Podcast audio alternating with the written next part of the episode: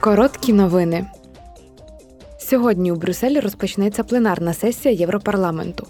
Депутати будуть готуватися до спеціального засідання Європейської ради, що відбудеться цього місяця, обговорюючи, зокрема, необхідність розробки стійких рішень у сфері надання притулку та міграції. Вони також проведуть дебати щодо прозорості та таргетування політичної реклами.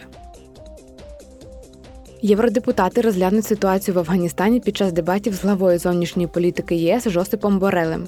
Вони зосереджуватимуться, зокрема, на умовах проживання жінок, які були позбавлені основних прав людини та живуть під постійною загрозою насильства. Вчора Комітет Європарламенту у закордонних справах та Підкомітет з питань безпеки та оборони на спільному засіданні обговорили війну в Україні.